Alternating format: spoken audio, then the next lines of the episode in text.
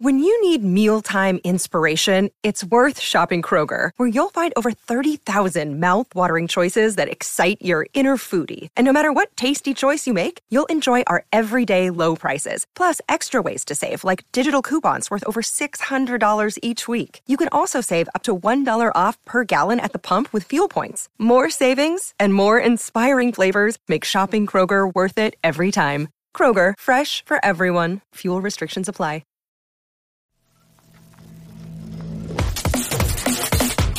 Uncensored. All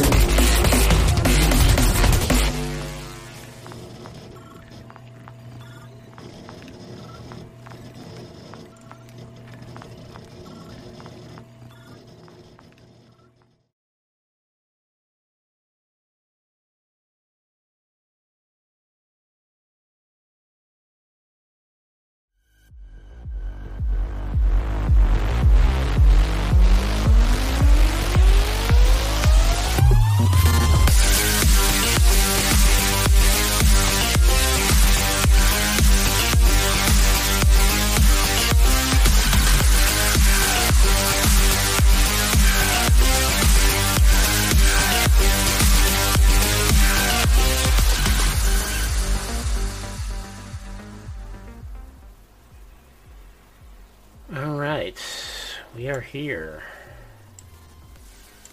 And we are the only ones here, so let's get started. um, those who see this in the little bit late future, yeah, we are a little bit late. I had some issues with this stream key, um, which got resolved. Uh, so, uh, welcome to Tales from the Forlorn Dopes. My name is Cyber Smiley, and I have a co-host by the name of. I am Wisdom 000, and I am happy to see you all. And welcome, one and all, to our wonderful little podcast with our nice little small hardcore audience and our true fans. Um, so, this particular episode uh, kind of marks the end of the year because we are going to take the rest of the month off. Um, not sure if we're going to broadcast on the 1st of January. I think we're still debating on whether we want to take a full month off and uh, just hang out. Um, but the coming year, we have a plan. We have things to talk about. We, we're actually going to be a little more structured um, in the future. However, Oh, this, yeah, we're working it. this episode is not going to be guys. that. Yeah. This episode is definitely not going to be it. Yeah, hopefully this will be the last episode of us doing nothing but rambling at each other and at you guys for the full hour plus. Welcome, System Looms. Um, yeah. so I figured this um, episode we can kind of talk a little bit about, uh, you know, what we've done since the last episode, and then kind of get into a little bit of what happened over the year. Um, if there's any major events that happened over the year, don't know. I think there's a few. Uh, but One or two. yeah, so let's get started. So, from my point of view, I haven't done much or planned much for my site. Um, I am starting to come up with a, a design slash motivation to start working on a uh, data fort designer because I love me my uh, Netrunner. So um, I'll be able to create um, uh, a data fort with drag and drop icons, and you can list out all your the programs within it, and you know put keys, etc. To uh, create a old-fashioned Cyberpunk 2020 uh, data fort, because I know I've already done that for Cyberpunk Red. Figured I should do it for 2020 as well. You're a dedicated man. Yeah. The reason why I got distracted is I've been playing around with, um, I think I mentioned it last episode, uh, this online service called uh, World Anvil. Um, I started moving my Cyberpunk campaign uh, documentation in there. So that way my players have a better resource and a way to access old uh, notes from the previous games. and also see the the various NPCs because I know there's other virtual tabletops out there that I do use, like uh, Roll20. However, they are not great for storing data and, and, and storing documentation. Great for rolling dice, great for moving and, and plotting, plotting out characters on a map, but they are not great for sharing and distributing of uh, campaign notes and data. So I'm really uh, digging this new tool. So that's kind of it for me, at least on a, a cyberpunk role playing table. What about you? I, well, I mean, I have in the last year, I have I have gone through a couple of cyberpunk campaigns. Uh, that well, two of them started and ended prematurely, and hopefully I'll be able to pick them up someday again.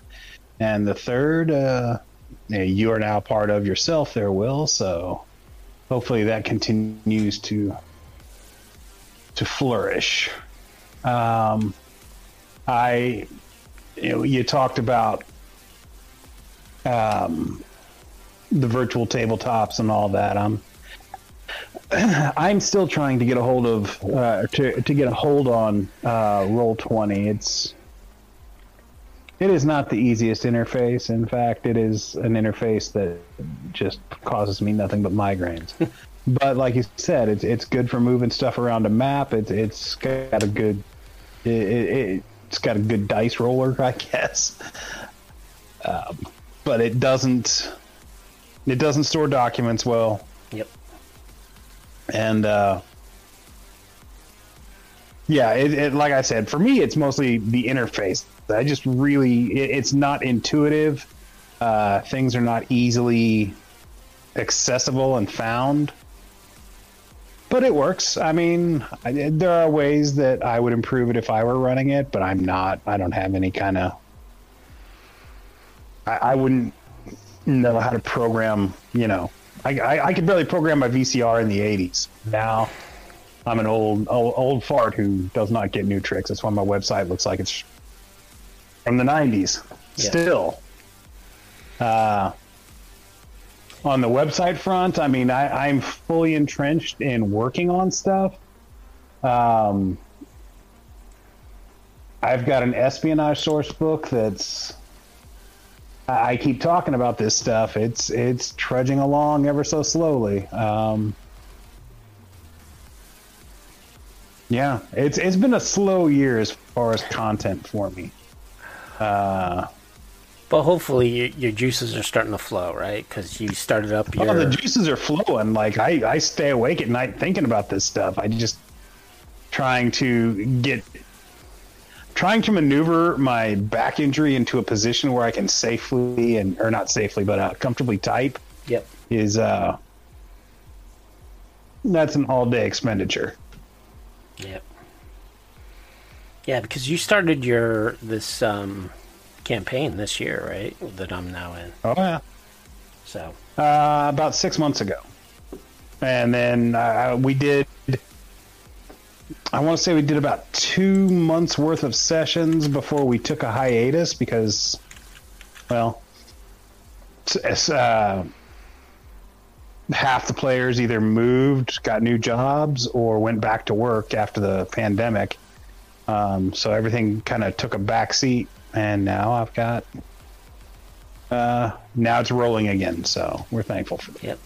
And that's always kind of the the pitfalls of uh, gaming, especially when you become an adult and have less and less free time. Um, I remember as a kid, I probably gamed four to five days a week. Um, if not, I was gaming. I was I was rolling up characters and, and reading and all that other stuff. So Honestly, I don't even have to go back that far. Uh, like 10 years ago, before the heart problems kicked in, um, even when I was holding down a 40 hour a week job, I was still gaming three to four nights a week for, you know, anywhere between four and 10 hours at a time, depending on like if I actually had to work that day or not. Like on the weekends, Jesus, yeah, we'd go from like noon until you know when we couldn't stay awake any longer. Nice. Yeah, my Yeah. wife uh, kind of limited me on how many days a week I can uh, game, at least during her, the beginning of our marriage. But um, I, I- I have never had the uh, the misfortune of having someone love me enough to tell me they want to spend time with me on a, on a personal romantic basis. There, there we go. eh, it wasn't so much That's not entirely true. and again, it wasn't always romantic. It was more like, "Hey, I need you to do this. I need you to make me this. I Oh, need you to." you got to do chores. Yes, the Oh, honeydew. yeah. Oh So- man, That's one thing you, you luckily you missed single out on. again. Yep. Um, so other news, uh, I did watch a few uh, cyberpunk related things uh, since our last episode. Um, I'm going to go through the ones that I know you didn't see, but at least um, we can talk about. Um, so there was a movie that I came across. Uh, in, in the description, it said Cyberpunk Gang, and I was like, okay, let's let's watch this. Um, and it is definitely a classic B movie, made for TV. Probably was made for TV and just didn't even make it to TV. Um, that was on Netflix. It's called The Car Road to Revenge, and it starred Grant Bauer, Bowler, who, if you don't know his name, he is from Defiance. He was the main, uh, the sheriff of the town. Um, also, I really want to see that show continue. Uh, I would have loved to have seen that show continue, but say la vie, you know. I doubt it. They're going to do a reboot anytime soon. I Um, know it's Even though Grant Bauer probably needs the money. if he's yeah. from this movie. doing stuff like that. Yeah. So basically, the premise of the movie was uh, a senator or congressman or some politician who's hard on crime and, you know, um, getting things done. He uh, basically gets attacked and murdered, and all of a sudden his car becomes possessed by him, as well as the car already being an AI. Um, so the car goes off on a revenge, a little bit like a Christine, the the Wraith, um, and all those other corny car movies in which you know the car seeks vengeance. Uh, the reason why it was cyberpunk was there is one of the um, secondary characters has a cyber arm. Um, there is a bit of cybernetics, kind of near future type of technology um, around it. Awesome. The acting is again B movie, so don't expect much. Um, so if if you love corny, crappy movies, and I mean, the last episode we did was like mostly geared around us reviewing uh, Nemesis. Nemesis. So, So yes, uh, B movies have never been an obstacle for anything for me. right. Um, the other thing I saw was Illang, which uh, the Wolf Brigade, which was the live-action version of Jin-Roh, the anime. If you don't haven't seen that anime, you definitely want to go see. Um, Wisdom's going to say it's very boring. Well, uh, just Oshii himself is fairly boring. I love the concept of it. I loved the original manga um, that it was based off of, and I, I liked the live action. I liked Illang. Uh, I thought it was better than the anime, personally. Um, it's a Korean remake. Uh, I've had more action, which is, I mean, honestly, here, here's what it comes down to. Uh, General Wolf Brigade the cover of it is a dude in full armor carrying a machine gun with red glowing eyes. Yep. If you look at that cover, you're all like, holy shit, this is going to be some ultra violent, badass action. And then you watch it, and then it's like two hours of talking to like 30 seconds of action. True. And this is, this is, that is the perfect description for just about all of Mamoru Oshii's movies. Um, Yeah, but then you get into um, the sewer scene, which lasted a yeah, the good, sewer scenes, awesome. a good amount of time. Um, and there's more action to Illang, uh, which I dug. Yeah, in in Jin-Roh, the the characters were a little bit better thought out. Uh, they weren't quite quite so cliche as as they were portrayed in uh, Illang. But uh, I, I'm, I often wonder how much of that is lost in translation because Illang is, like I said, it's a Korean reproduction of a Japanese, a live action reproduction of a Japanese anime. So, who knows what we lose? And like when I was watching that, I really got the sense of what Metal Gear is, like from Cyberpunk, right? So Metal Gear Absolutely. Metal Gear is armor that is worn by soldiers, by ultra secret police um, individuals. I mean, it's it's heavy military style like technology. Um, yeah, you can get your hands on it, but you're not going to wear it on any kind of regular basis unless you're either in the shit or expecting to get in the shit on, in the very near future. Like nobody just hangs out in Metal Gear. Yeah, and I think that's that's what one problem I think with Cyberpunk 2020 was a lot of GMs allowed okay, it only costs this much. There's no laws against wearing armor, right? Um, and, and availability. There's no availability on on uh, armor. Oh, it's So- it's the classic. It's it's the classic problem that GMs have, new GMs to Cyberpunk have, in that they're mostly coming from. Either they're not coming, either they're coming completely whole cloth newbies to it, or they're coming from other role playing games, like Dungeons and Dragons, where sure you just wear your armor all the time, or nobody Yeah. cares. And I think that's one one thing that would have fixed things like that is similar to what um, FASA, who, who, took over FASA? WizKids? I Um, don't know. and then Catalyst Games, right? When when they created, Yeah. and I forget the edition of Shadowrun, and it kind of bled over in- into the Mech Warrior RPG, was the concept of having all items have availability and legality um, rankings on all of it.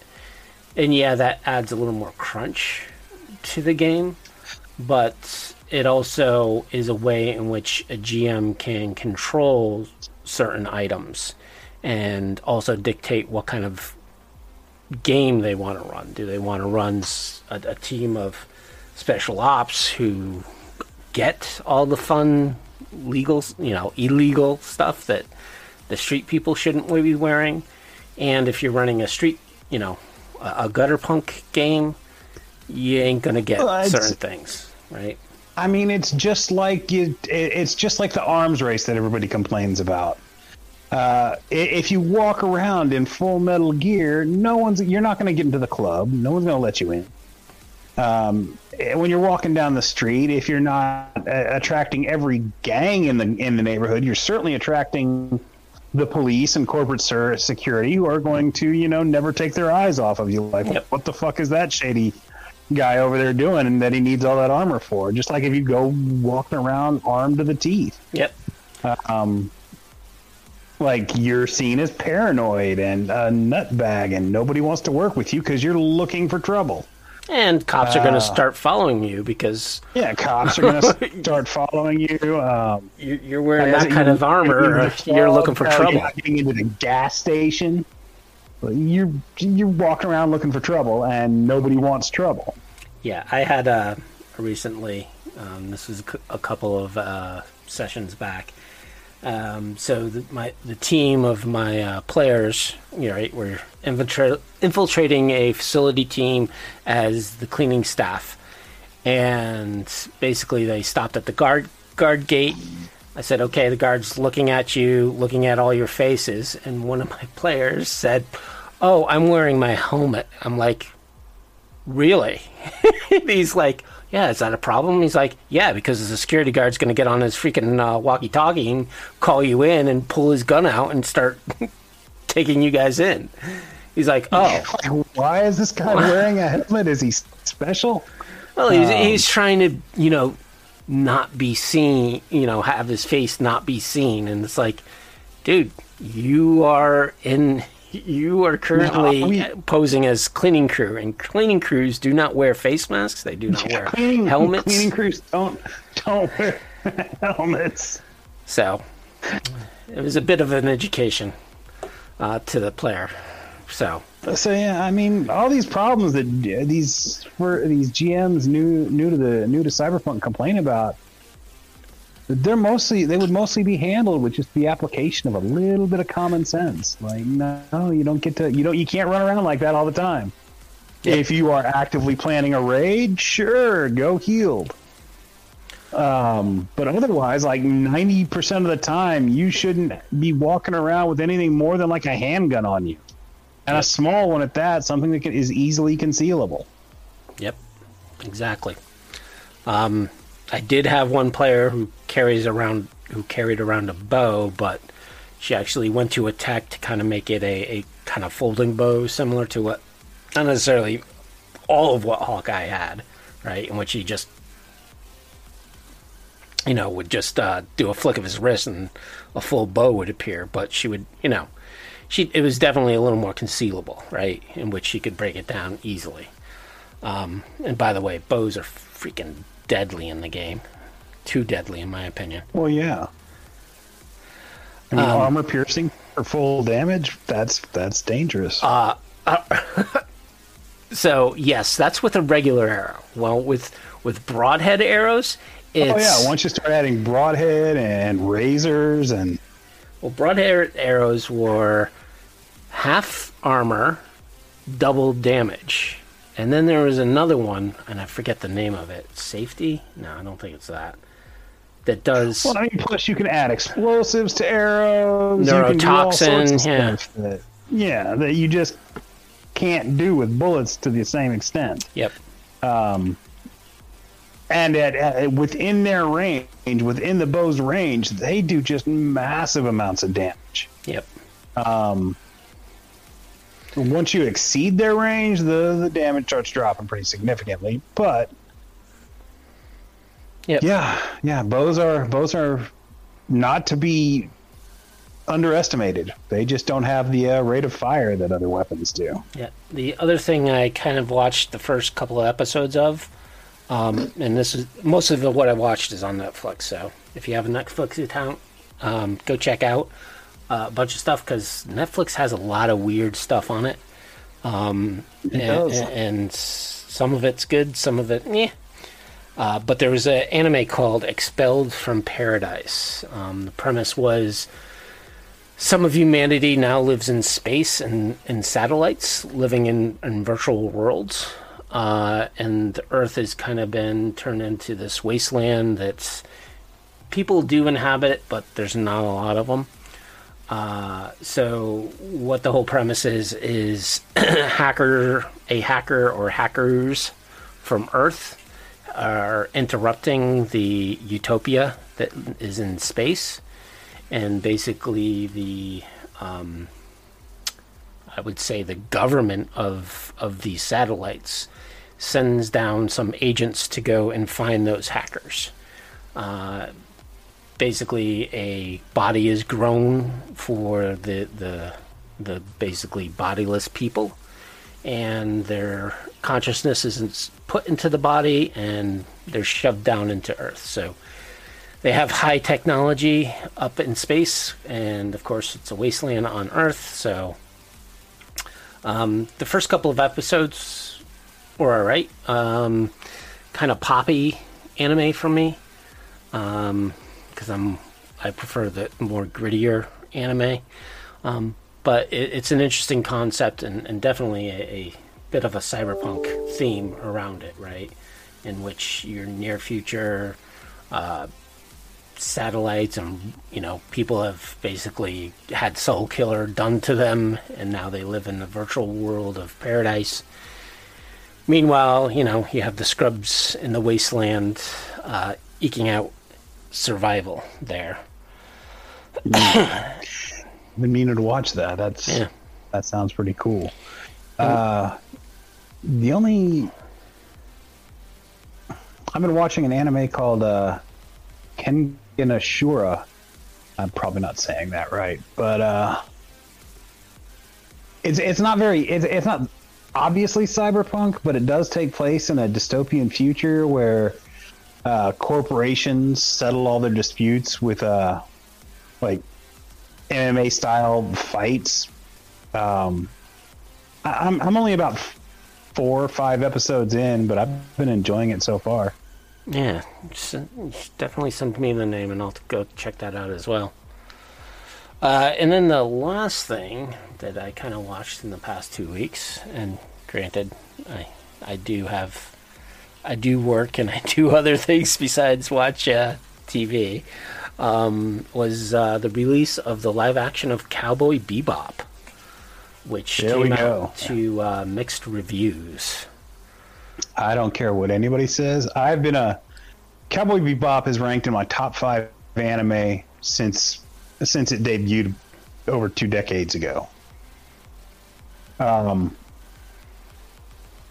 I fucking love the live action. I truly do. Is it is it 100% like are they trying to uh, do the word for word uh, remake? No.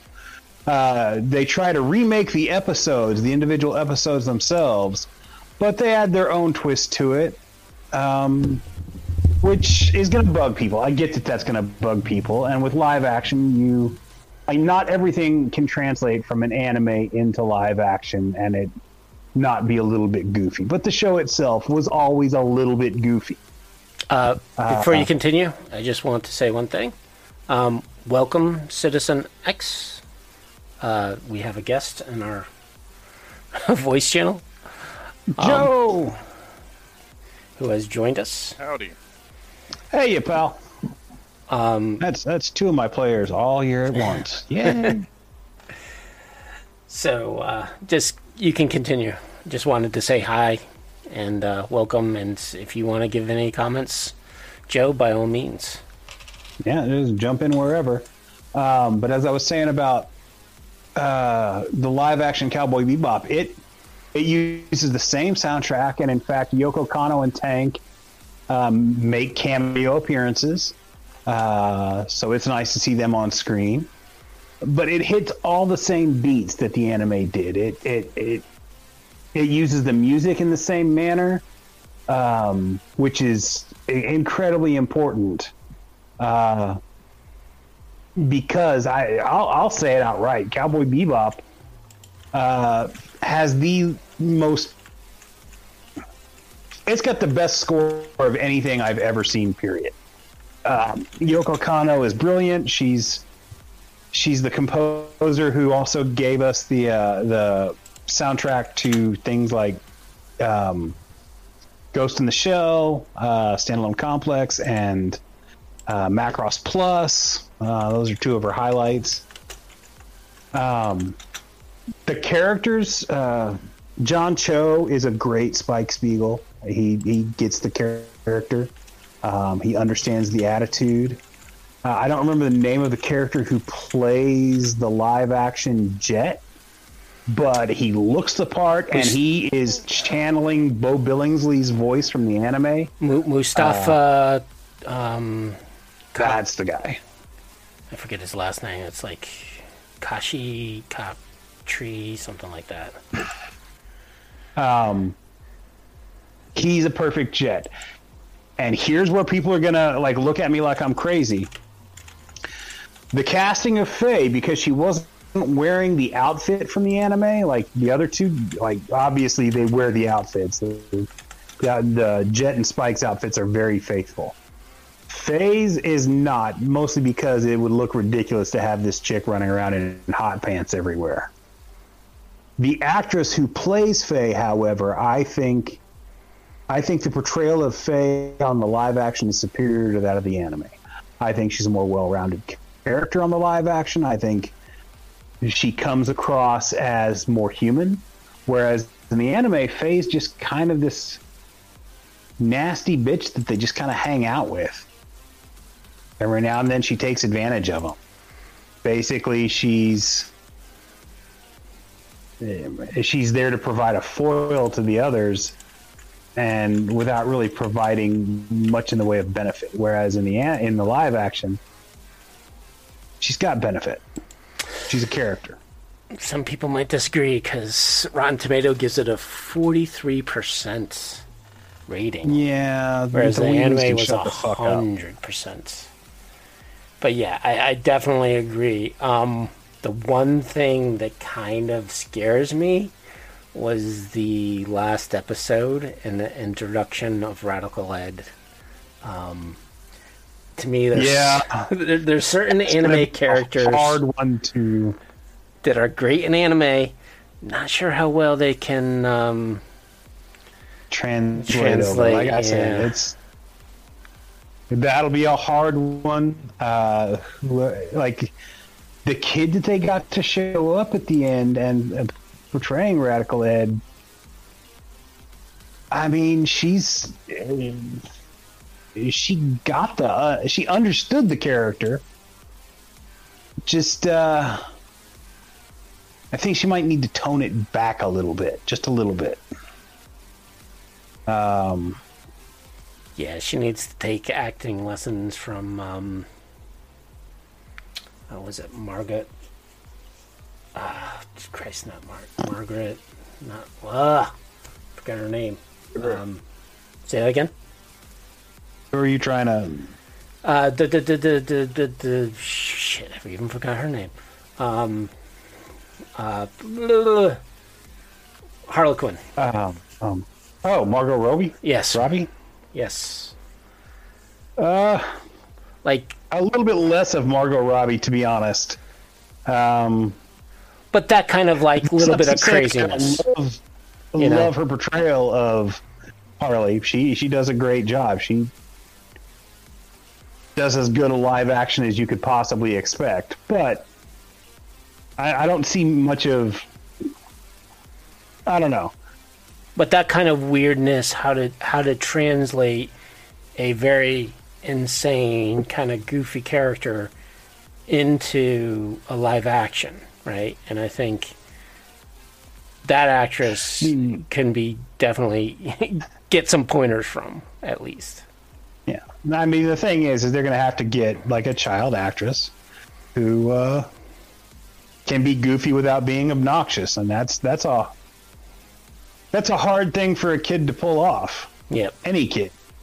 I mean, in the anime, it was done by an adult, so Yeah, that's true. But, I haven't yeah, I- I- commented much because I haven't seen uh, Cowboy Bebop, the new live action series. well, I strongly, I've been on the strongly recommend it. Been on the fence because I, I keep getting mixed reviews, like you're talking about. But I do Well, I, it's as with anything else. Look at the reviewer. L- listen to the people that uh, that you know and whose opinions you trust. okay if Sounds good. yeah if you're definitely on the fence um, mainly because of for example scarlett johansson's portrayal of the major in ghost in the shell My opinion on that's unpopular as well. I still ended up enjoying that film. I, I don't as, think it was as did I. it I- wasn't as true to the anime or whatever. They kind of mixed plot lines and stuff, but it it still was. I mean, it was a gorgeous I didn't film and it was to- fun to watch. visually So, it was gorgeous i did not appreciate scarlett johansson's portrayal of the major i think she Didn't have a problem with it at all. That's that, that's you He- he- Here's why I didn't have a problem with it.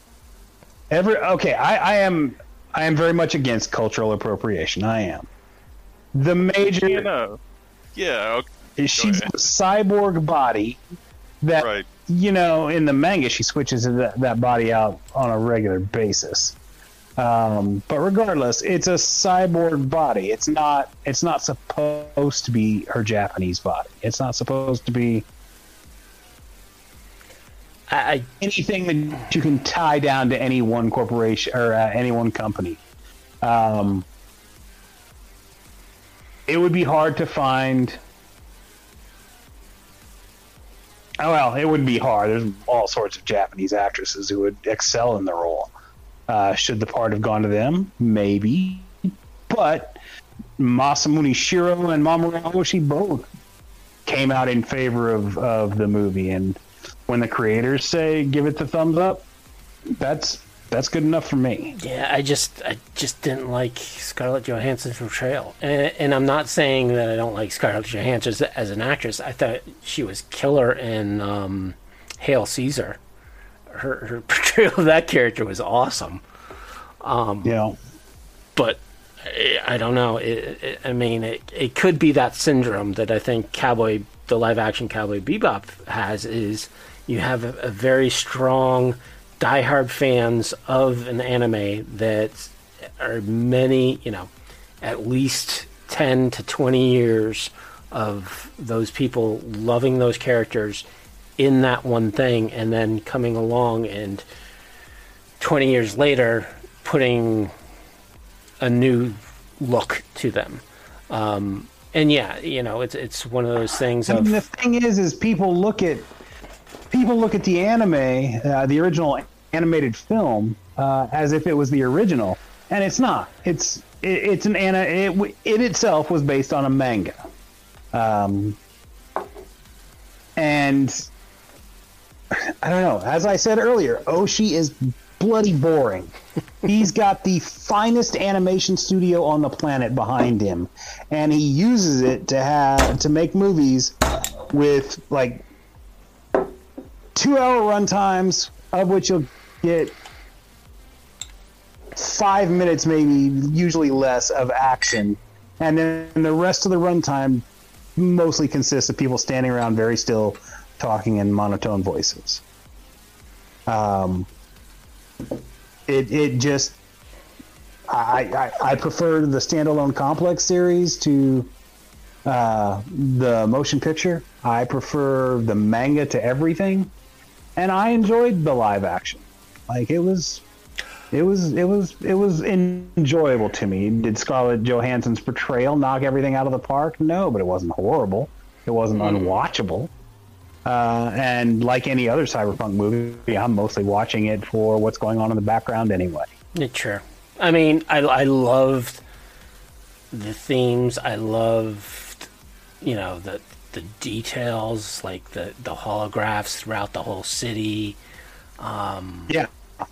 I mean, I definitely love all of the Look, atmosphere. the was- Geisha robot itself yeah, was all of that was spice, spice, ugh, spot on. Um, but yeah, that I mean, to me, my only criticism is just how the major was played. Um, she seemed very dry and very, and you know, sure, major in in the anime, major in well, major in the in the manga was even more different than than either gonna say, the only time you don't see a dry major is in the original Yep. source material, uh, where she gets as goofy as everybody else. Yep. But that's that's that's Masamune Shiro Right. uh, for you. Um, so even in standalone complex, she's she's pretty dry and and fairly monotone, uh, which is which I get it. I mean that's that's the way they choose to portray the character. That that's okay. Yeah, but I don't know. Uh, There's still this. I don't know. Again, you know, I wa- I read the manga. I, I watched the original movie. There, there still seems at least some. I don't know connection I had with her versus Scarlett's version. Um, Sure, I can get that. eh, it is what it is. So far, the only Ghost in the Shell that I really just have not enjoyed at all was the Ghost in the Shell standalone complex 2045. That The recent one. Yeah, and it's not because of the animation. Like them switching to CGI, that's just the way they do things nowadays. Hmm. What bugged me was that that god awful Mary Sue character that is like their assistant who every moment she was on screen, I, I just wanted to replicate Joker's disappearing pencil trick on myself. You mean uh, the comic relief that they introduced? Because the The comic relief who was wasn't good enough. A, a talented hacker and a fighter uh, at somehow at the end. yeah. Um, oh, she just fucking awful, awful, awful character. Yeah, so um, that's kind of like uh, it, at least in the, the genres. There's a couple of things I do want to check out on um, Netflix that seemed cyberpunkish. Uh, one is Oh, yeah? called Anon, starring Clive Owen, which kind of looked like um, so the the trailer I did see. He's a cop and he's being and he's telling, I guess his superiors what was happening, and basically he's describing how this woman he's he's following basically hijacked his visions and, made him see things that weren't really there. Um, it seems kind of like a hacking kind of um, the the the um, Jesus Christ, not the Happy Man. God, my brain is not working tonight. Um, standalone complex from uh, Ghost in the Shell, right? With um, the smile, not the Smiling Man. Jesus Christ, The Laughing Man. Laughing Man. Yes, in which she can hack your visuals. Um, another one on Netflix was called Tau, which was basically uh, the premise is a girl is kidnapped because a inventor of AI is trying to make his AI better. So he kidnaps this woman, and I, Gary Oldman is in it, so can't go wrong with Gary Oldman. So those are No, two things I want to go check out around, uh, at least that have kind of a cyberpunk feel, and give me some inspiration. Of, uh, whether the movie is, is good or awful, Gary Oldman's performance is always going to be worth watching. yes. Have either of you seen uh, Ad Vitam? It's a French sci-fi series. No. I have not. Tell me It's more. uh, got a very kind of cyberpunk, noir kind of detective feel. Um, I watched I Edit. that I edit. Yeah. I don't know Um, if I'm familiar with that one. which it's a, a sci uh, French, I think it's French, um, uh, anime. Hmm. This isn't an anime; it's just a live-action one. Mhm. Um, but it it's got a really good feel. At first, it doesn't. It's more of like the cultural aspect of it that seems more sci-fi than the world, but then you kind of get a gist of basically rich older people have found a way to extend their genome and basically live forever. Um, so you have people that are like ce- celebrating their 200th something birthday, and you've got a cop that's investigating into these strange murders. Um, there are members of kind of like basically the the young have become sort of like a impoverished underclass. They don't feel like they have any future because the wealth is hoarded by the elderly. Oh so man, like I a- where they got that of like- idea. sort of like a suicide cult that happens where like young people just get together and basically they they hold a pistol to the person in front of them and then they do this in a big circle have like a suicide pact type of thing just because the world is so shitty it it's really a interesting detective story kind of thing uh, there's some Your reality show coming to a station near you. Yeah it's got kind of a cyberpunk feel though I, I really dug it What's that called again?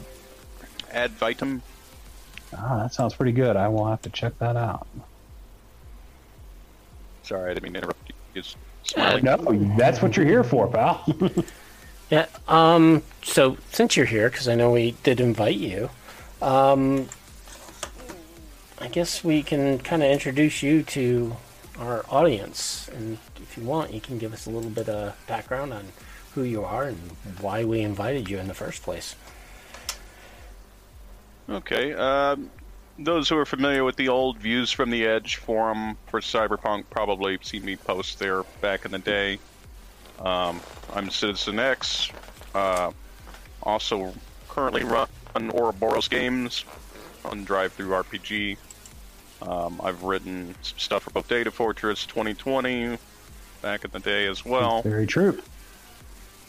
And then also, uh, I've worked on some various uh, horror game stuff for things like Trail of Cthulhu through Proto Dimensions magazine and Dark Times magazine. I mean, from the Data Fortress angle, you were a heavy contributor for uh, Interlock Unlimited and, and one of the heaviest contributors for uh, the uh, South American Conflict Sourcebook. Yeah, In addition to other other stuff, but those were the those are the two big projects that that that you threw down on. that is true. So, yeah, and he's a co-player of mine uh, in um, Yeah. Wisdom's uh, current campaign of Nomad Nation. It's very true. A lot of fun. So, Highly enjoyable. yeah, so I don't know if you heard our ramblings in the beginning, Citizen. Um, basically, we were just uh, kind of going over a few things that uh, are a little bit of rambling for ourselves, because this is kind of going to be our year-end episode, um, and just got off to you know what's been happening since the last episode that we did. Um, but since it is kind of a year end, um, the two kind of things that have reached at least being a year old is Cyberpunk Red and Cyberpunk 2077. Um, and what does the future hold for both of those? So, uh, will be interesting. Yes, so I've kind of been following some vloggers around uh, Cyberpunk 2077.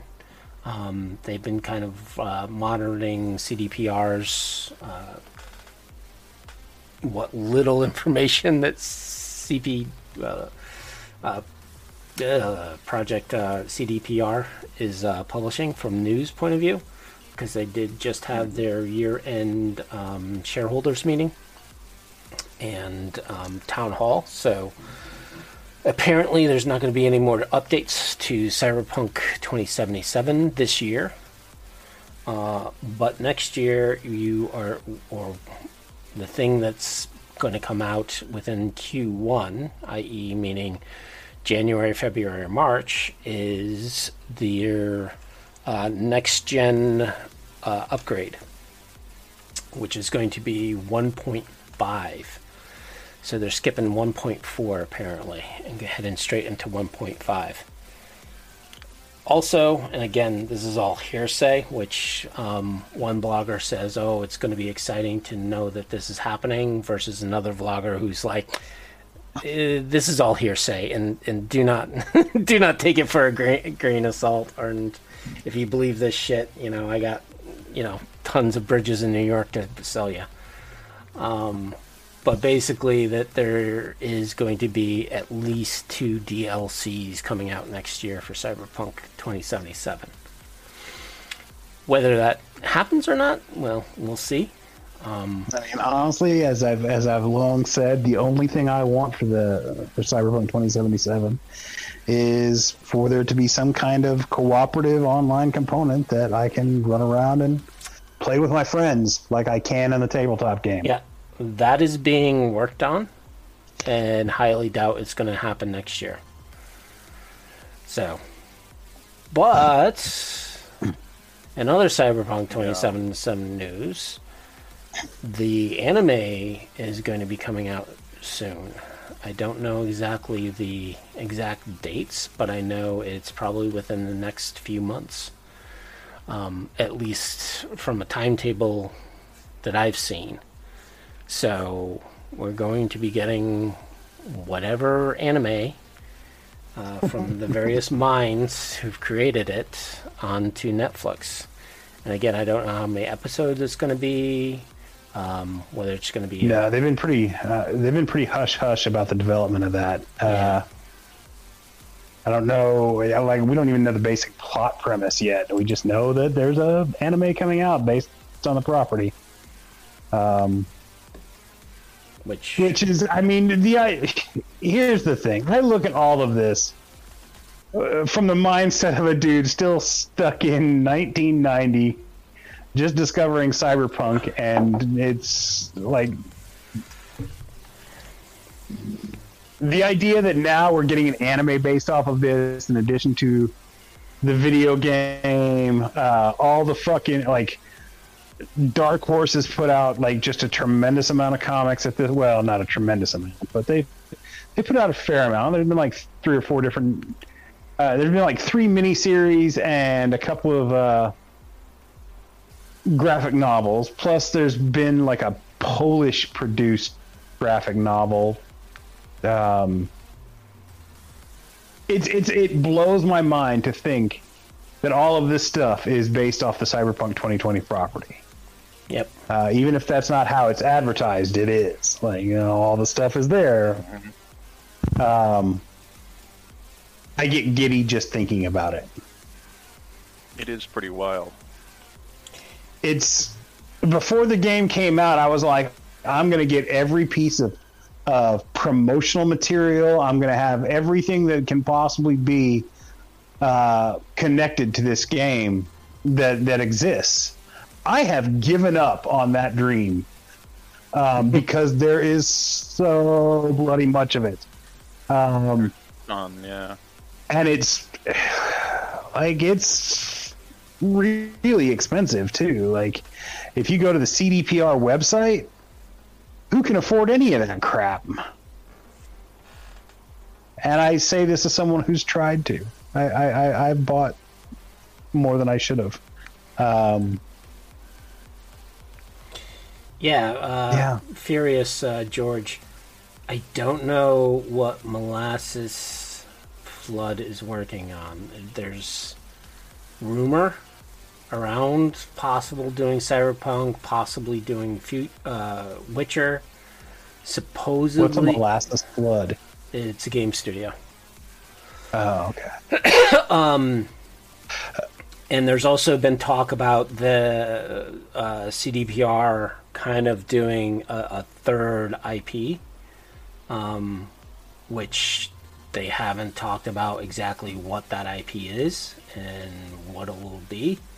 Um, I, I again, I, it's all hearsay, so I don't know. And I think the other thing, because Molasses Flood was kind of a mo- very recent uh, procurement, it's going to take them probably a year before they decide what they're going to do with that company.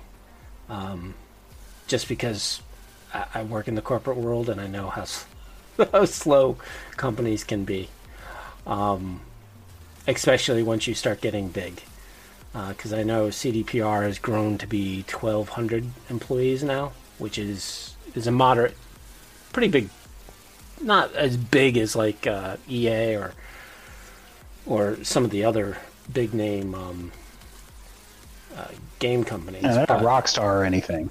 yeah, but they're also not small anymore, right? No. So Certainly bigger than Volition ever was. yeah.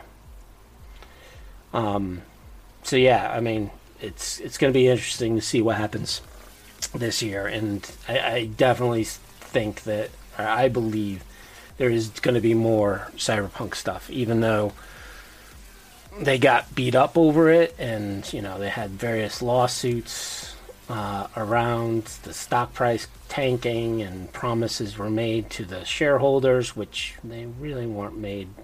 Promises were never really made about how much you were going to make, um, because that's always a gamble, and that's that's the thing with stock markets. It's always a gamble Yeah. the product might not go well. Um, so, but I think you know the game is definitely in a better place. Um, I'm actually starting to get into uh, installing some of the mods for PC, and I know Derek, you can't do that, but uh, one I of the cannot.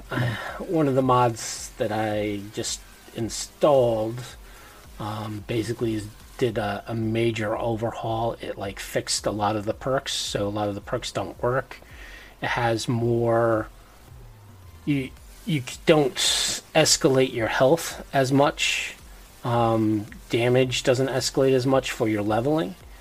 Uh, you actually have to use gear and drink, and they actually he actually changed the whole um, food and drink uh, system. So it gives you not just benefits to health, but it also will give you benefits to how you aim or your you know your evasion and your dodge. So you actually care about going to a vendor and picking up some juice, um, which is an interesting mechanic. Yeah. He also scaled the levels of NPCs, so the the scaling of of the combatants was kind of off kilter, right? So towards the end game, you probably had I mean most of my characters got up to like 700 800 health whereas the NPCs were at like 10,000. And what that meant was if you shot like a, a propane tank, it would sometimes it'll barely affect an NPC where it would definitely slaughter you, right, with the explosion. Um, so he kind of scaled it, and, and again he reduced the armor.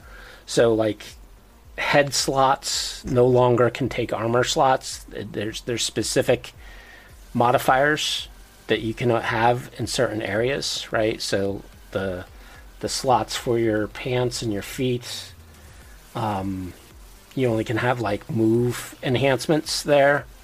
I think only jackets are allowed to improve your armor. Um, heads, I think, allowed you to possibly do more crits. I don't I, I don't remember the exact details, but he kind of separated all that out. Um, it, it and it's very it's a very uh, interesting mod, um, and he did a lot of stuff in it. Um, and you can always tweak the mod, right? So you can say, all right, you know what, this is still too easy for me. Modify the scale of, of NPC health yeah, also you fix some of the AI uh, stuff within the game. So right now I'm doing another playthrough with that mod, and uh, hmm. I'll give you some feedback on how it went. Yeah, let us let us know how that goes. Yeah. Um, yeah. So the other thing is red, right? Year old. Um, I think red has been successful overall there's definitely a larger influx of new users or and new players to the system. I mean, it it what they're doing seems to have worked. They've reinvigorated interest in uh, the Cyberpunk franchise all across the board. Uh, new new products are coming out. Um, Chrome is has yet to hit, but we've We've got the data pack. We've got the net running deck. Uh, yep. They R Story on their site gives out like once a month. They give free downloadable content. Like yep. Yeah, so it's uh. They're definitely pay attention Titans to it. with Syrinscape. Um, Roll Twenty just got official Cyberpunk Red character sheets. Uh, it seems to be doing well. I'm so glad to see that. Yeah. The one thing I'm kind of annoyed with is the silence from Monster Fight Club and Combat Zone. So they did the Kickstarter, yeah. and I am still waiting for my miniatures. Um, I mean, I haven't heard too I understand much that stuff them. takes a while, and Kickstarters are notoriously slow for you to get uh, for you to spend the money to the time you get the product in your hand. Like I understand that. I, um, that is true. But yeah, some companies are better to... than others. So like I did another Kickstarter for um, BattleTech. Uh, there was a monthly update of hey, here's what these models are going to look like. Hey, you know, this was back when um, uh, at the beginning of the pandemic was when they were supposed to start delivering, right?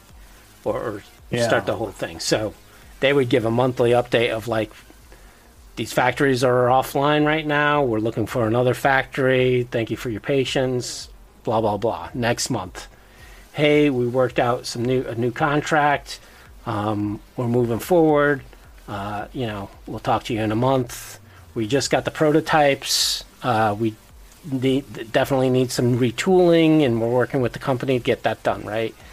Whereas um, Monster Fight Club is, I got a few things. I mean, to be honest, I just got an email update from them the other day. Oh, like really? On the 28th. I um, need to check where they say that the uh, they've completed all the writing for the rule book um, and the missions and the campaign. Uh, they're working on getting the final graphics treatments um, and and getting the layout uh, complete. Um, and they're printing out miniatures. Um, I, I mean, I get updates from them. I think maybe there might be something wrong with. Uh, Yeah, the last one I got was in October. Yeah, no, I, I got. I'm looking at the email now. Uh, the 28th. Huh. I don't remember what the last one before that was, but I would assume it would be October. I'll have to take a look. Yeah, the last one I got was October 15th. Interesting. Well, Maybe I would should check my spam folder. I would check my spam folder too. Huh. yeah, so that's another thing that I was am definitely looking forward to and get my hands on. Um, is that game. So Are they still planning on releasing? Is it called Black Chrome for CP Red? Yes, I, I mean, they're it's in the plans. That's that's the first like major supplement that they're talking about putting out. We're all looking. We're all waiting for it with bated breath to see if maybe that like reintroduces like gear porn to Cyberpunk Red. Uh, so That's what I crave. I played in a that's what I game. I played in a game with Mike um, back in 2014, and he was talking about um, Black Chrome back then. Um, he talked about one cybernetic that he wasn't going to include, which basically was, uh, and, maybe I shouldn't say because he might have divulged it as a thing, but it, it was a very interesting cybernetic. Um, not sure how it, how it would work in game wise, but we'll we'll see. Um, but I'm just he- gonna be super vague about this whole thing. huh? yeah, I, I, I don't want to get myself in trouble. Just in case Man. Mike's listening. You never know. Uh, it's He's not so much Mike things. as Lisa. I think. Um, They've got better things to do than listen to us. uh, true. Well, so anyways, he talked about a, a cyberware that it, that was going to be included. Um, I also, a couple years later, I gamed with uh, one of the authors who is part of Black Chrome. He kind of talked about how he was doing some of the art, and they were working on it.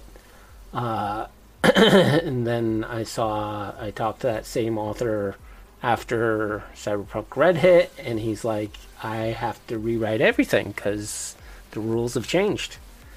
So, um, I think Cyberpunk Red, the changes within Cyberpunk Red, um, kind of changed a lot. So I think originally Black Chrome was basing it off of Cyberpunk 2020 and the and that type of economy, etc. So now that there's a new economy, it's and new way weapons work and all this other stuff. Um, there's probably has had to be done a rewrite. And again, I don't know if they're they're going through playtesting or, or what, right? So it's been a year since they've re- rewritten a lot of the Black Chrome, um, but we'll see what happens. Uh, the alternative is uh, to get someone from R. Talsorian on our podcast and we can grill them. I mean, way back in the early days of development of uh, 2077, Mike joined the CD Projekt Red forums for Cyberpunk Yep. and announced back then that he was going to be. uh, I want to say this was like 2015, Yep. but he announced back then that he was working on a new Chromebook, and it was actually supposed to come out before the video game. So, uh, I mean, we're all waiting with bated breath. Um, Again, no offense to Mike, but um, no, not at all. he, he does Uh, can take his time. If if those of you who um, dealt with uh, R. Talsorians, they do take their time, but usually that time they do put out some good stuff. I don't ever, I don't tend to complain about how long any type of creative project takes to come out. Um, I just hope that yeah, my my only commentary on you know something coming out is you know do it, to let it take whatever time it needs to get done and get done right. Yep. I think that was the problem with the game is that they they rush or the video game is that they rushed it. Um, even as late as they were, they were still rushing to try and get it completed. And And, and the one, and again, this is all my opinion, my hearsay. My thinking is the reason why they kind of rushed it was because it was 2020, right? yeah, Because yeah, they, they announced the They game wanted to- in 2013 and they wanted to hit those really iconic marks um, of getting yeah. I mean they they put it out at the absolute last minute of 2020, and I it, feels like that was a corporate decision. I mean, granted. We were all kind of expecting that anyway, that that's when it would get released because, hey, 2020, it's based on Cyberpunk 2020. Um, but yeah, I, I if I were them, I'd have let it go. And I think the reason that the delay with the video game, I think the reason that everything got pushed back is, I, I mean, I've said this before, and don't get me wrong, I love Keanu Reeves. But I think them bringing him on board to play Johnny Silverhand, I think when they did that, Yep. they decided, hey, we need to get as much bang for the massive amount of money we spent to get uh, to get Keanu. We need to get as much out of him as possible. So Yeah. we're going to rewrite the whole game at the last minute, and you developers need to make that work. Yeah. And then the other factor, especially when you're looking at timetables, is licensing. Um, so keep in mind that uh, when a company licenses a property to a game developer, uh, there is always there's always a, a a- a clause in there that will say if you don't do anything within the next X amount of years, you're forfeiting it, and it's coming back into my my thing that I can then try to get someone else to do, right? Yeah, Or pay a penalty.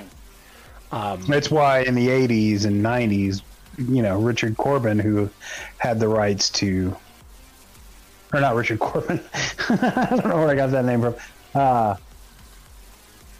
it's why movies, the Marvel movies like um, Captain America and Fantastic Four, got Corman releases, which are just were never really meant to see the light of day, but were made just so they could hold on to the property rights. So yeah, I mean, Same yeah. basic argument. And again, i there's also could have been a contract with Keanu, right? And hey, you get to use my character, but you have to just push it out in X amount of time, um, or else you forfeit that. so that's a, that's another constraint I think a lot of um, a lot of people don't see, and of course, corporations are never going to admit to to their fan base that yeah, we have to use this or we're going to lose it. Um,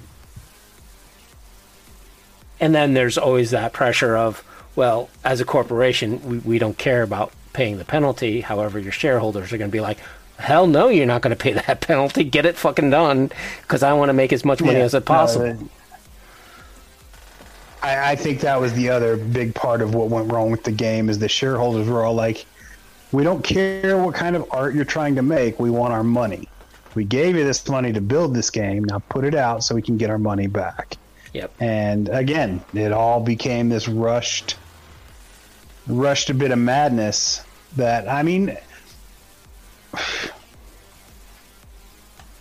this isn't the first time I've said it. It won't be the last. Cyberpunk 2077 does not live. It did not live up to the promises that were made of what the game was going to be. Yep. But that's okay because it's still better than 90% of the games out there. It's Yep. still a fantastic game. Uh, is it buggy? Yes. Is it as buggy as any Bethesda game ever released ever? Uh, Not really. Like I've seen Bethesda games that were much buggier than this. Yep. And to me, Um, it's also a love letter to um, Mike and all he did, Yeah. and kind of bringing mean- up him into into the mainstream. Um, before we continue, uh, Wolf seventy eight ninety six. There are a lot of Discord servers out there for um, RPG groups. Um, the ones I can give you right now, off the top of my head, is there. Depending again, it all depends on which system you want to run, whether it's Red or or twenty twenty. There's Night City Stories is one server that um, of Discord that has a lot of uh, games going on. There is, uh, I want to say Cyberpunk Zero, but yeah, Cyberpunk Zero is another server. Um, there is There's the Artel group. I mean, Altar got their own Saurian, Discord server. Neon Red, and Red War, Red Winter um, are four discords that I know are dedicated towards uh, running games. So go check them The, out. uh, I'll, I'll type them in the in the chat as well. The Cyberpunk 2077 official server, it has uh, it has areas set aside for the role playing, the tabletop games, um, both Red and 2020. Uh, I don't know. I don't do a lot of Discord. Um, Joe, you know anything? Uh, I mean, Night City Stories is my Discord. that's what I run. Yeah, that's that's why we. Run a hybrid Give it a red on there. Um, a friend and player and former co-GM uh, goes by Swiss on Discord. He also runs uh, Machete Punk 2020, I believe, is what it's called. Oh yeah. Machete Punk. That sounds interesting. Yep. Um, I'm sure there are others. I'm. Yeah, the CP Red 2020. That's the other ones that I'm. Oh, that associated reminds me. I don't know if you guys heard about this, but apparently in 2022 there is going to be Machete in Space, the movie. Oh, that makes my brain hurt. I love Danny Trejo, I do, but oh god, that makes my brain hurt. Yeah, I'm not sure we need that particular movie, but it's got Danny Trejo in it. It'll probably Uh, I'll, I'll watch it. I'll, I'll uh, I will I will power through it. Probably with the hefty amount of booze to, to facilitate the process. Yep. Yeah, so um what else do we need to talk about for wrapping up the year? Can I tell you my uh, favorite uh, mission in Cyberpunk 2077? Yeah, sure. By all means. All we can right, talk yeah. Well, that. you are our guest. Uh, so so what do you what are your thoughts on Cyberpunk 2077? Well, I mean, it was certainly buggy when it came out. I will say that I wanted more. I wanted an option like Deus Ex had, where you had a realism mode, where headshots are always kills, even as a player. Amen. You know, um, that would have been nice. Um, but still, the story is amazing in it. Um, my, some of my favorite missions are the uh, Kerry Eurodyne missions, and there's one where you get to uh, smash up a record exec's yacht and then burn it and sink it. and that is my absolute most favorite punk rock mission of any game that I've played. Really? in memory. Yeah.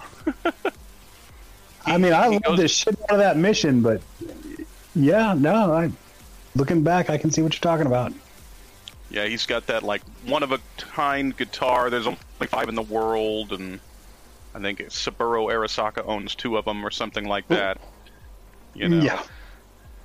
And uh, he's playing this song that you know never played before for you as you're just cruising around in this yacht, and then he's like, "All right, let's trash this thing," and then you burn it and have to swim to shore. I, I thought that was fantastic. It was uh it was one of the quieter moments in the game, but it was Yeah. it was played to great effect. Yeah, I mean, it wasn't an action heavy or combat heavy mission at all. No, I don't kill anybody doing that mission. Yeah. but it was just entirely story based, and it was just great. Um, I really dug that. Well, his, his added a lot animosity towards uh, us cracks was was I think was pretty interesting. You know, you have the hardcore Yeah. rocker going against the the pop uh, groups, and I love us cracks so much. That was Like- a great scene or a great. I, I would too. buy an album of of, of yeah. Those crazy weird eyed chicks. The uh the mission you do later on, if if you successfully complete that the us cracks Kerry Eurodyne thing, uh it opens up the mission where you go and like are the bodyguard for one of the girls later. I wanted to see much more of that. I wanted to see them become like an actual contact that you like protect at concerts and whatnot. That'll be the uh, next DLC hopefully. I mean, that was really that's really indicative of a lot of the PC or the, a lot of the NPCs you you come across in Cyberpunk. Is I really wanted more of all of them. Uh, Yeah, I'd love Like, to see I- more DLC for all of them. Yeah, Yeah, I mean, every like from from the people you deal with on a regular basis um, to like little like brief nothings of people that you meet and have a like a short conversation with. I wanted more of all of it. I wanted to. I could have spent hours talking and hanging out with most of those NPCs. I can't remember any of them that actually annoyed me, which is pretty strange uh, because most video games the npcs start to annoy you really quickly I'm trying to think which which non-adversary NPC. I mean, like, I definitely would not start up a, a friendship with Fingers. no no but even then he was like i wouldn't start up a friendship i wouldn't hang out with him but he was an interesting and unique enough character He definitely was. that i mean i enjoyed my interaction with him uh, i mean i hated the dude but i enjoyed the interaction Yeah. Uh, the corporate chick who who sells you out. Um, Meredith? No, not Meredith. yeah, She didn't Yeah, sell you Meredith. out. Well, kind of. she she sells you out. She she sells you out. Uh, I wouldn't have minded like some other options for how that situation resolved. Or That her hiring you to- to do some more missions for her. Yeah. I'll tell you what I, the uh, all female gang that uh, Judy hangs out with. The Moxes. the Moxes. I wanted to hang out with them a lot more. Like I wanted them to be a much bigger part of the gang. Like yeah, they're pretty awesome. I feel like they got really underrepresented. Yeah. Because all they do is hang out in at Lizzie's. That's it.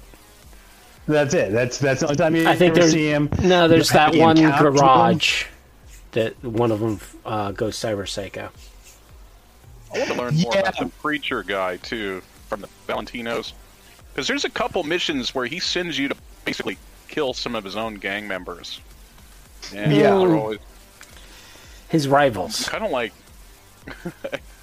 Yeah, but they're rivals in in his gang. Yeah. it's not like they're. Well, is it his Kinda gang? He just hangs out with the Valentinos. It doesn't mean it's his gang. I mean, He's the head fixer. they're- It's his gang. it's like Wakako and her boys. He kind of runs things. I mean, uh, that just it's just it, it just stands to my point that you know these are great NPCs, um, and if they were if it was actually a tabletop role playing game, like I'd have glommed onto I- I'd have glommed onto all of them and been all like, well, you're getting added to my list of contacts, and I'm going to come hang out with you some more. Then the GM's going to have to give me a funny voice for each of them. And remember that funny voice every time he uh, does yeah, it. you got to keep that consistent because that's that's part of the, why I like the character. I'd love to see them do something that's like an open world multiplayer, though, kind of like in the vein of the GTA 5 RP Amen. servers, Amen. where you Even can if just it's play uh, hot dog vendor on the streets of Night City or something, just whatever you want to do in that world would be Well- really cool. supposedly it is coming. Um, again, don't don't expect it anytime soon. Uh, I know that they are working on it, or at least there is rumblings that they are working on it. this is more bot bullshit that I don't get to play with, you bastards. Yeah, well, eventually. Um, what I want to see is I want to see the 2077 crew.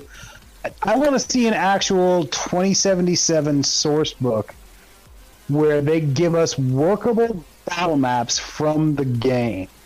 Yes, me too. Like that's what I want to see. I want to see the interiors of the buildings, like in top-down map view. I want to see the cool locations out in the world. Um, I mean, it, I, I've got the uh, that website that I can go to and make screen caps of high definition definition shots of the map, but I, I want more than that. I do. think I'm it'll greedy. come. I think the the issue is that, um, and again, this is me my opinion. Um, I think R. Talsorian is trying to determine when to push that out, right? Because they still want Red to be a success. yeah, its own unique thing. Uh, you know, and I get So- that. I get that, and I, I, apparently there's some weird. I don't know any of the details. I just know what I've been able to observe.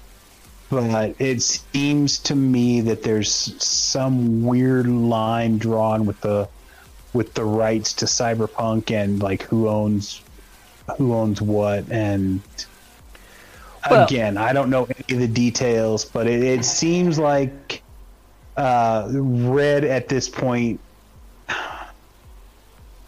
is pushing wi- for a different agenda uh through artal and it, it's weird Well, the and again, this is a hypothesis.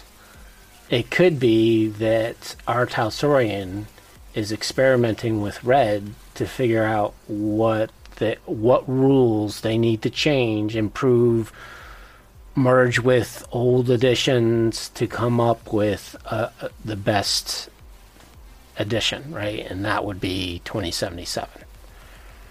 Right. So maybe they want to take some of the voices of the community on homebrewing, etc., and eventually create 2077 to ha- include that kind of like you know the sixth edition of Cyberpunk. Yeah. I mean, time will tell, or it won't. Some some questions never get answered. Yep. Um, all we can do is hope is lay back and hope to reap the rewards of what does get cut, what does get pushed out, and uh, Yep. continue pushing out stuff on our own. Right. So, Citizen, um, let's get back to you a little bit and just to introduce you to the, the community at large so they have a little more background on you. So, when did you originally first get into uh, Cyberpunk? I got into Cyberpunk, I'm thinking maybe my junior year of high school. Um, for a while, it was just something that had been rumored that about how cool it was. At the time, I was already into to RPGs. I'd been into RPGs since I was maybe 11 years old.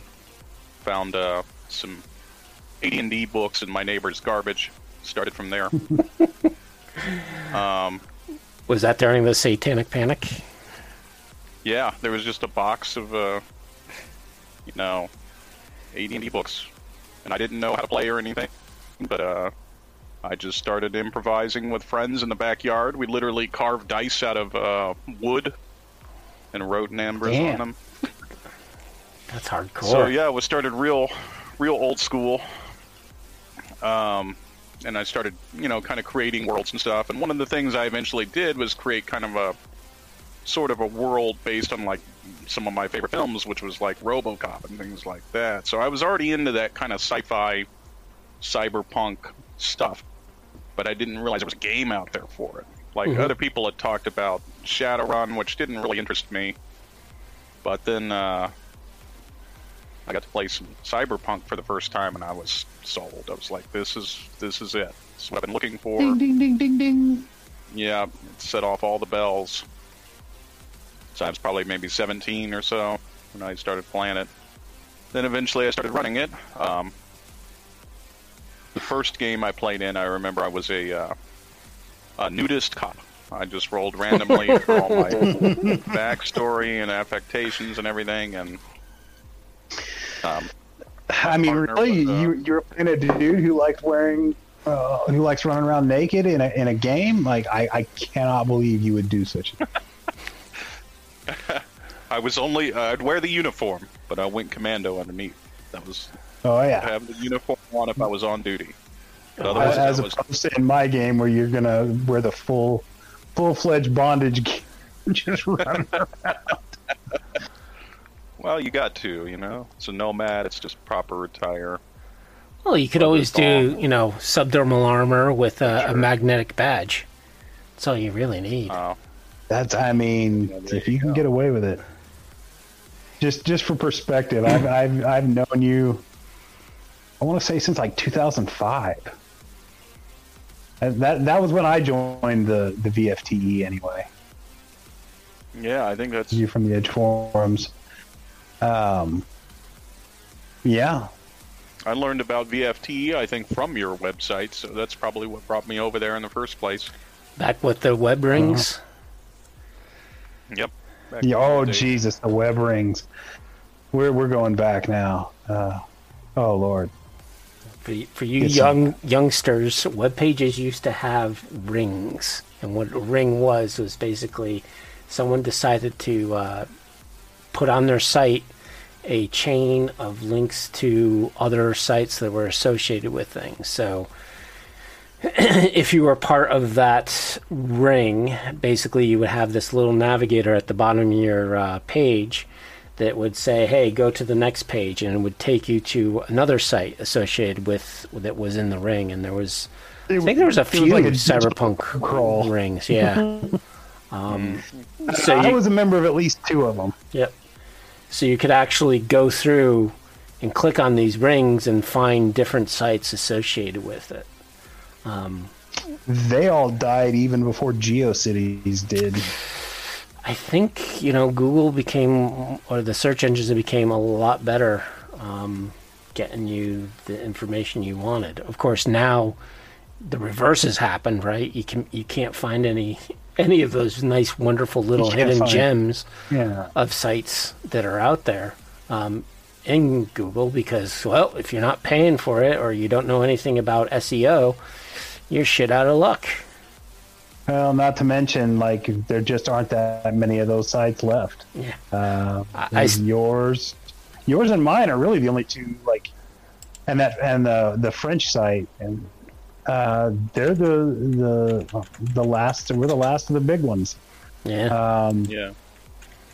I know my site. Like I, I think it was around the same time as uh, you were having like traffic issues with Data Fortress. Yeah, I, I know something something happened where my traffic level on my site got throttled to such a degree that basically they ch- went from a free forum to trying to charge me a monthly fee that was outrageous to even I al- I often-. I often wonder if that's not all connected. Like when uh, when Mike sent the CDPR guys to my site, if they didn't use the links, uh, my hyperlinks page, and just hit so. everybody's cyberpunk sites like that. Yeah. Um, because, I mean, I've as far as I know, I've got the most exhaustive and complete s- uh, list of links for Cyberpunk 2020 sites to exist.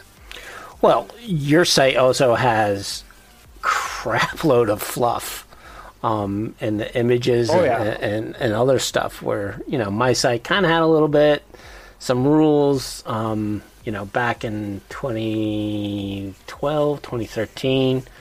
That's when I really started going back to my site and being like, okay, what sites are out there? What do they have to offer? What? How can I be different? And um, I know, uh, ah, shit, what's it? Paper Dragon.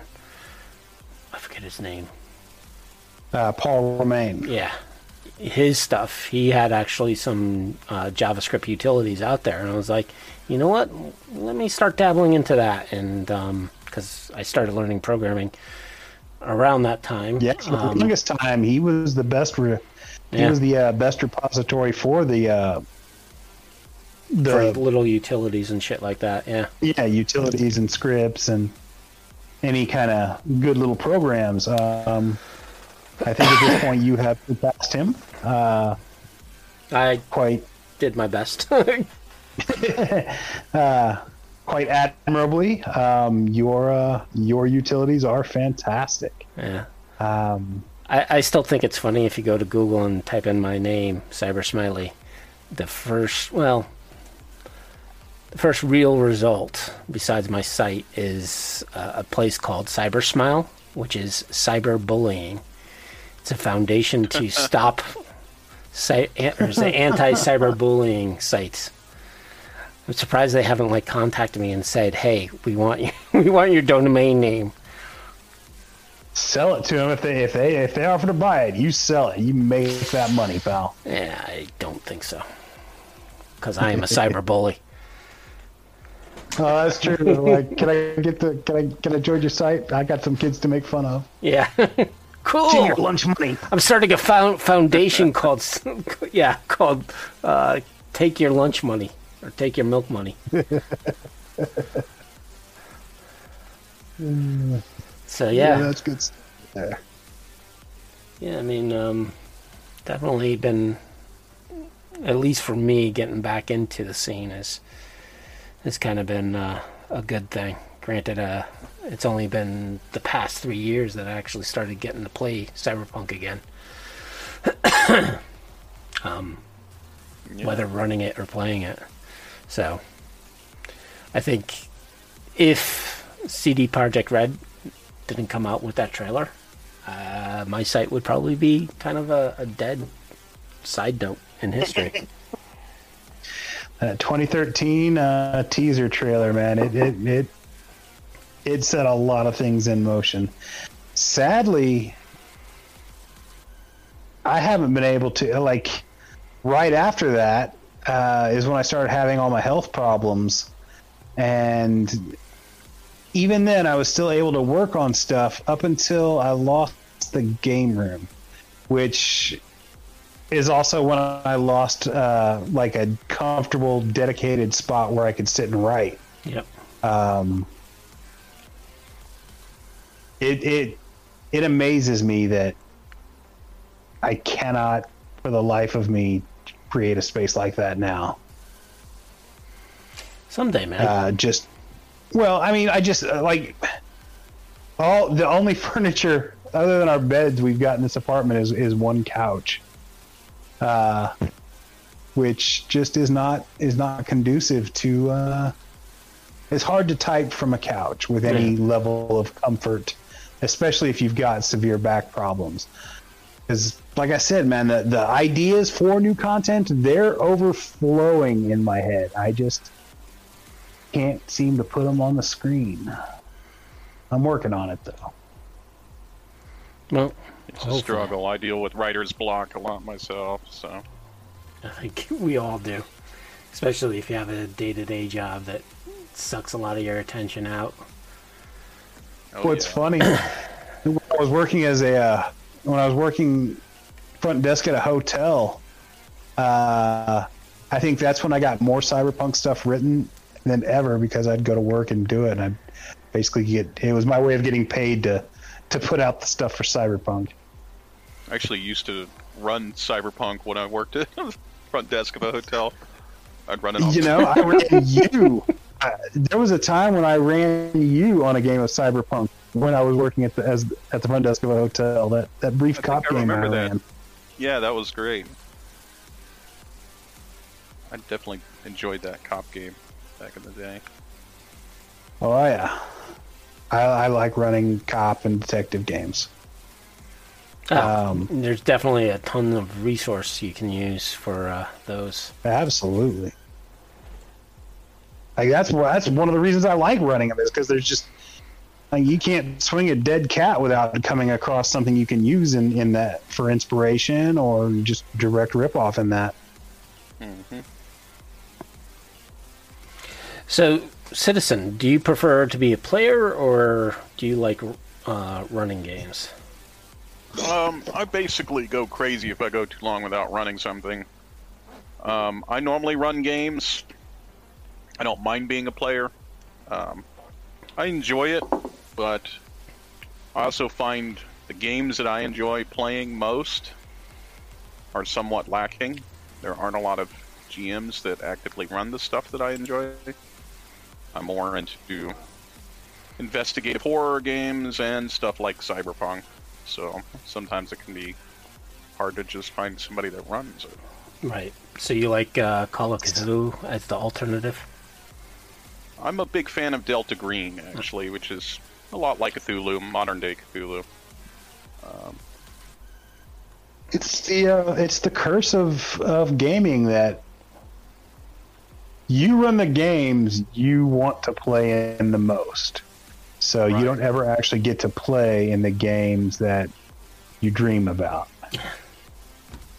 That is the struggle. Yeah, for many years, the gaming group I had, or, or the people I gamed with, um, most of them, if the game didn't have elves in it, they did not want to play it. So it's like, I don't want to run Sh- Shadowrun. I don't like getting peanut butter in my chocolate, god damn it, and I'm not going to get my elves and my cyberpunk. Amen to you, brother. So, um,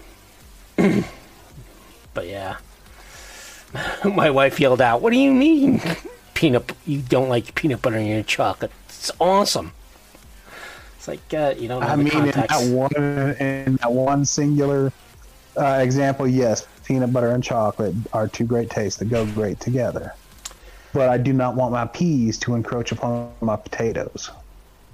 um, I always felt with Shadowrun too, there wasn't really a good backstory or whatever to why those supernatural elements are now back in the world. It was always left kind of mysterious.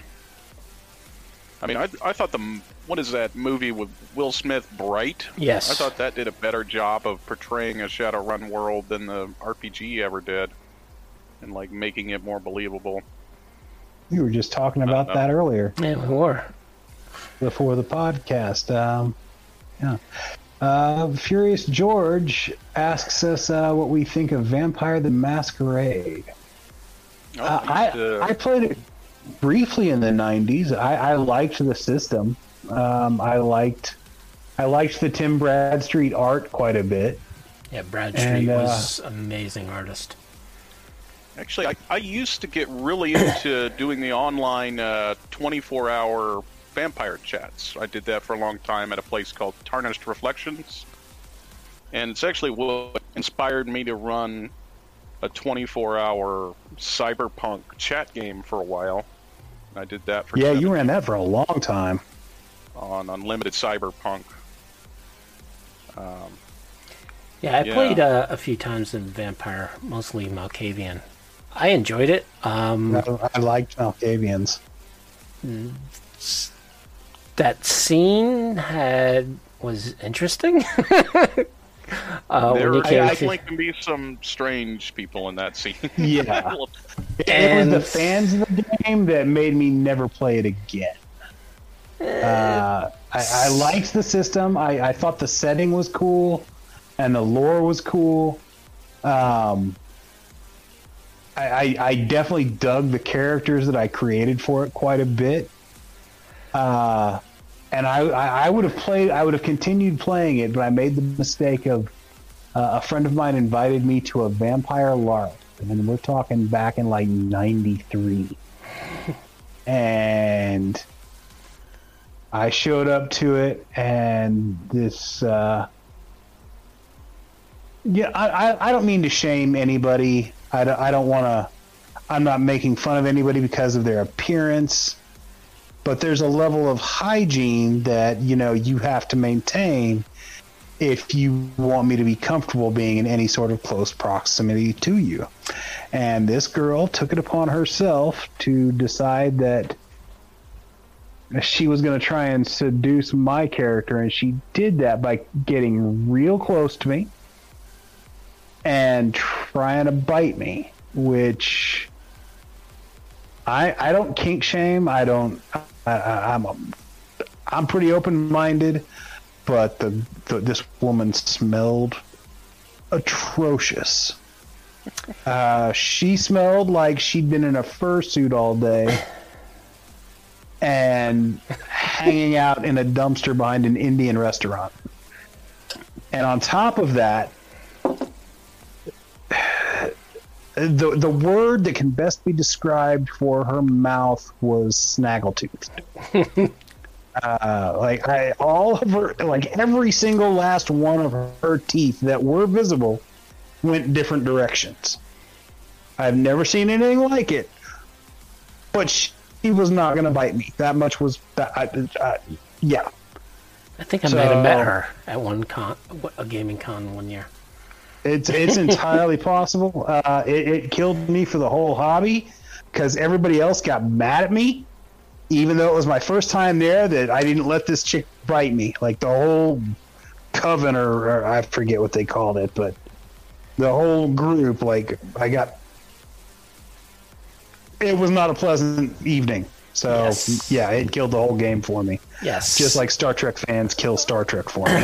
um, and and I think back in the 80s and 90s when when it came to gaming um, there wasn't always a policy around hygiene um, with game conventions No, no, and gatherings. was so you definitely had this this funk that some people didn't realize that they had for whatever reason and, and and nobody wanted. I, I, I think with this girl, like nobody ever wanted to say anything because getting a girl in the '90s, uh, in the in the bullshit in the '90s in Kansas City, uh, the uh, the atmosphere was very misogynistic. So if you had a woman or a girl or any kind of It was hard to get women into gaming at the time. Like, yeah, Yeah, it it was. So if you had one that was problematic, you d- you just let it slide. Um, Yeah, and Yeah, yeah.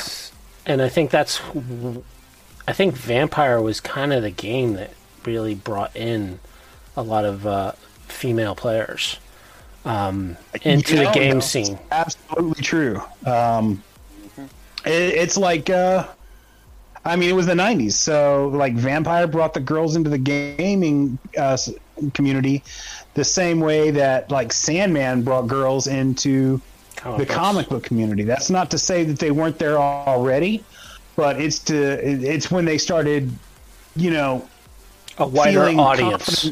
and accepted enough Yep. that they would, you know, brave the community, as it were, because the community back then.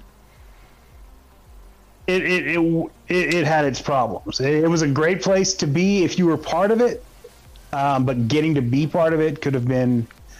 It, it was its own set of problems.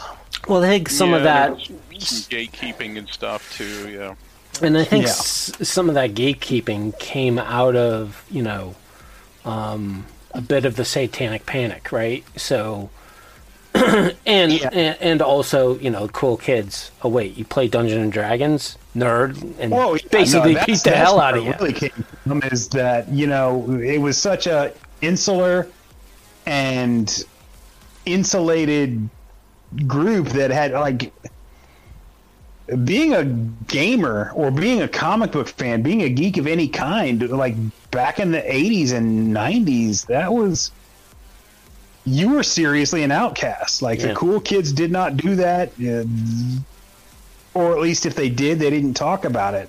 Yep. Um, and gaming was sanctuary from that. Game stores were sanctuary.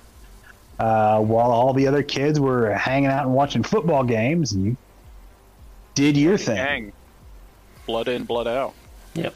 And uh, because, you know, girls typically tended to prefer the cool kids to the sweaty, smelly nerds, uh, it took a while for the for women to integrate into the community. Yep. Uh, we had to overcome a lot to make to for that to be. I mean, it's it's something we still struggle with. Like, Yep. it, it- there's still a lot of gatekeeping. There is, if anybody's ever been to a convention, there's still an issue with hygiene. Um, but we- it, things are getting better. Things are getting better. Well, I think now cons are like give you a, a posting as you sign up is if you stink, Oh yeah. we are going to tell you you stink, and either you can go wash yourself or you need to leave the con. Yeah, no, we don't. Uh, it, it's a beautiful thing that stank ass is no longer tolerated in our public spaces. Yeah, I, mean, I remember going to cons in the '90s. There wasn't a lot of female players when it came to D and D. There was a couple, but if you wanted to um, hang out with female players, Call of Cthulhu was a game to be. Um, I remember I used to go to one con here in my state.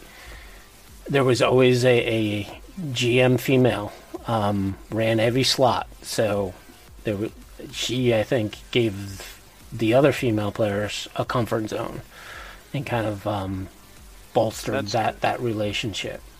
So I mean, looking back, it's actually kind of weird because the very first gaming group I had, like, it was an equal mix of girls and guys, uh, girls and boys, and uh, like the next gaming group I had, it it it had girls in it too, and Yep. um, so I didn't realize at the time the the obstacles that you know girls had to overcome in just Yeah. going into a gaming store and or going to a convention. yeah, Um, I, I, was so didn't. my head was so far up my ass that you know I'd go into a gaming store, see all the posters of like half naked women all over the place, and like the hentai corner, um, and not think anything about it, as opposed to you know, and now I'm very conscious conscious of you know that kind of environment and what it actually says yep. uh, Like when my wife community. when my wife could go to the conventions and you know we wouldn't always be in the same game because she played a lot more Call of Cthulhu. I would play war games or, or Dungeons and Dragons, or try to run Cyberpunk. um, but yeah, every every game she would go to, there would be at least one guy who was like, "Do you- do you want to marry me?" Because they never met just a Just- woman who's yeah. a, who's a gamer, and they were like, "Oh, you need, you know, I need you in my life," you know. And she's like, "No, I'm already uh, engaged, or, or or at that time we were probably married by then." Um, but yeah, and and again, we never saw the horror stories that happen. I'm not saying that they, you know, I don't believe that they ever happened, but I know that they did. I just, it, it's one of those things that I think we were in a safer environment um, than some, and that, and that's a shame that that it did happen. Um, because I mean, your own experiences are always going to cover your percep- uh, color your perception of things, and if you didn't see it, I didn't see it. Uh, I didn't see it until much later, and now looking back on it, it, it seemed pretty. It seems pretty obvious when it was happening. Yeah. But at the time, I was completely oblivious. I was Yeah. just happy to be accepted myself somewhere. And of course, I think I don't know. My my wife was a little more thick-skinned because she was an ACDC fan, so she would go to ACDC with maybe by herself, maybe with a possible friend. So um, those rock concerts were a little more wild back in the day, especially when it came to um, females. And she's like, "Yeah, I, I, felt safer at gaming conventions than I do at at some of the rock concerts I've been to." So. Yeah, I can believe that. but it's definitely has grown and gotten better, which great. I, I glad you know we are making progress, a little at a time, but we are making Uh, progress. slowly but surely. Someday, we're you know humanity's going to achieve uh, being a better, better species. Well, I mean, it's it's it's the difference between our ideals and the ideals in the geek community have always been high. We've always striven to be better people. uh, to more Star Trek. accepting.